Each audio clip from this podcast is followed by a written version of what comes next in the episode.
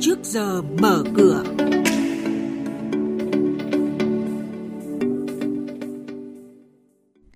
Thưa quý vị, trong chuyên mục này sáng nay sẽ có những thông tin chính đó là lãi suất liên ngân hàng tăng vọt, ngân hàng nhà nước bơm gần 29.600 tỷ hỗ trợ hệ thống.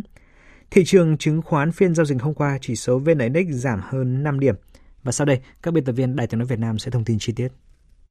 Thưa quý vị và các bạn, liên tiếp trong 5 phiên giao dịch gần đây, Ngân hàng Nhà nước đã cho hệ thống vay mới tổng cộng gần 29.600 tỷ đồng qua kênh cầm cố giấy tờ có giá. Sau nhịp giảm sâu vào nửa cuối tháng 3, lãi suất liên ngân hàng tại các kỳ hạn ngắn đã bật tăng mạnh trong những phiên gần đây.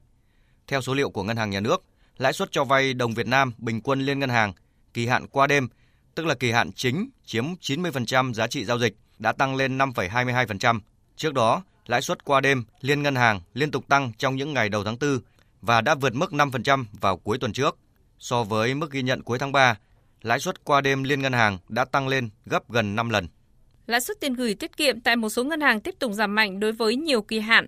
Trong đó tại Ngân hàng Thương mại Cổ phần Sài Gòn vốn là ngân hàng luôn dẫn đầu về lãi suất huy động trong hệ thống thì nay lãi suất áp dụng cho kỳ hạn 12 tháng đã giảm mạnh từ 9% một năm tuần trước xuống còn 8,2% một năm. Lãi suất cao nhất tại ngân hàng SCB cũng giảm còn 8,25% một năm dành cho khách hàng cá nhân gửi tiền online kỳ hạn 6, 9 và 12 tháng thay vì mức 9% một năm áp dụng đồng loạt cho các kỳ hạn từ 6 tháng trở lên như trước.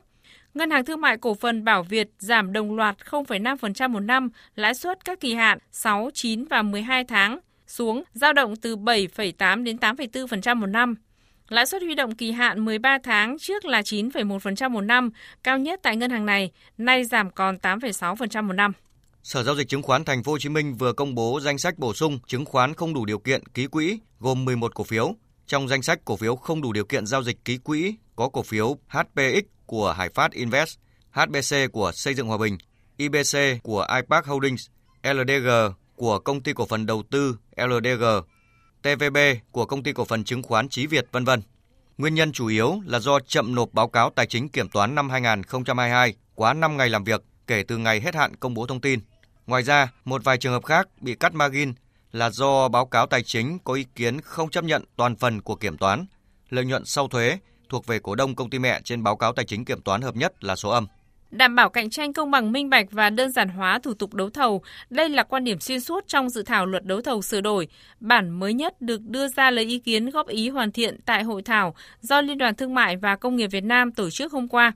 Về quan điểm chủ đạo, hướng đến trong dự thảo luật đấu thầu sửa đổi bản mới nhất, bà Nguyễn Thị Thúy Hằng, Phó Cục trưởng Cục Quản lý đấu thầu Bộ Kế hoạch và Đầu tư nhấn mạnh Hiện nay vấn đề bất cập là quy trình thủ tục trong đấu thầu mặc dù đã đơn giản hóa nhưng mà vẫn cần phải có tiếp tục cắt giảm thêm. Thế thì ở trong dự thảo luật thì đã đẩy mạnh việc là áp dụng đấu thầu qua mạng. Thống kê cho thấy là thời gian trung bình tổ chức một cuộc thầu qua mạng khoảng 30 đến 32 ngày. Như vậy là nếu như chúng ta làm đấu thầu qua mạng thì ờ, thời gian sẽ được rút ngắn rất là nhiều so với đấu thầu truyền thống. Trên thị trường chứng khoán Việt Nam, phiên giao dịch hôm qua đã diễn biến khá ảm đạm.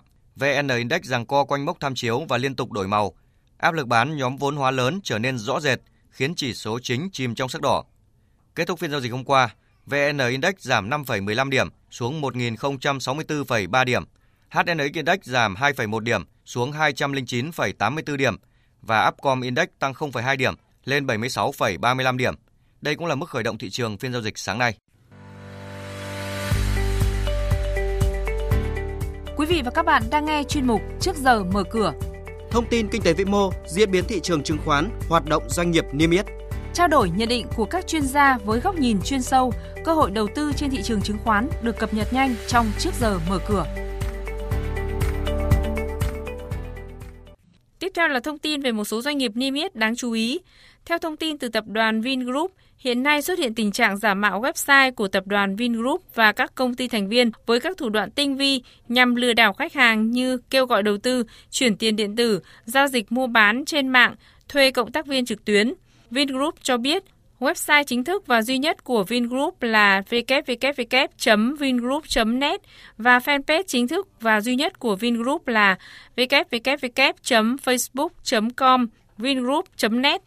Thông qua tra cứu trên hệ thống tra cứu thông tin tên miền, người sử dụng dịch vụ Internet có thể nhận diện, xác thực nguồn thông tin chính thức của tập đoàn Vingroup. tăng tốc từ đầu năm 2023 với việc liên tiếp mở đường bay mới, cung cấp các sản phẩm dịch vụ chất lượng. Vietjet đã đạt doanh thu vượt kế hoạch, có lãi trong quý 1 năm 2023. Theo kế hoạch, từ nay đến tháng 6 tới, Vietjet tiếp tục mở rộng mạng bay với các đường bay quốc tế mới. Liên tục khai trương các đường bay mới cho thấy Vietjet thực sự vượt qua những khó khăn hậu đại dịch COVID-19, sẵn sàng cho kế hoạch phát triển mạnh mẽ hơn trong giai đoạn còn lại của năm 2023 và những năm tiếp theo.